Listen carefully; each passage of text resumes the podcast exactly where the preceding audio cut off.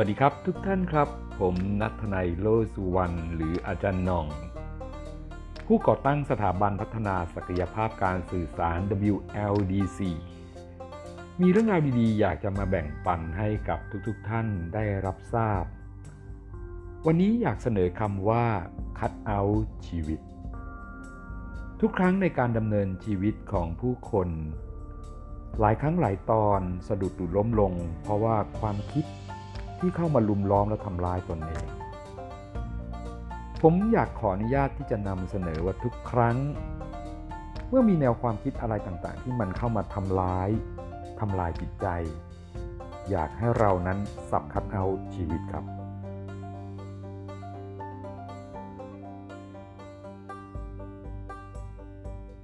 thank you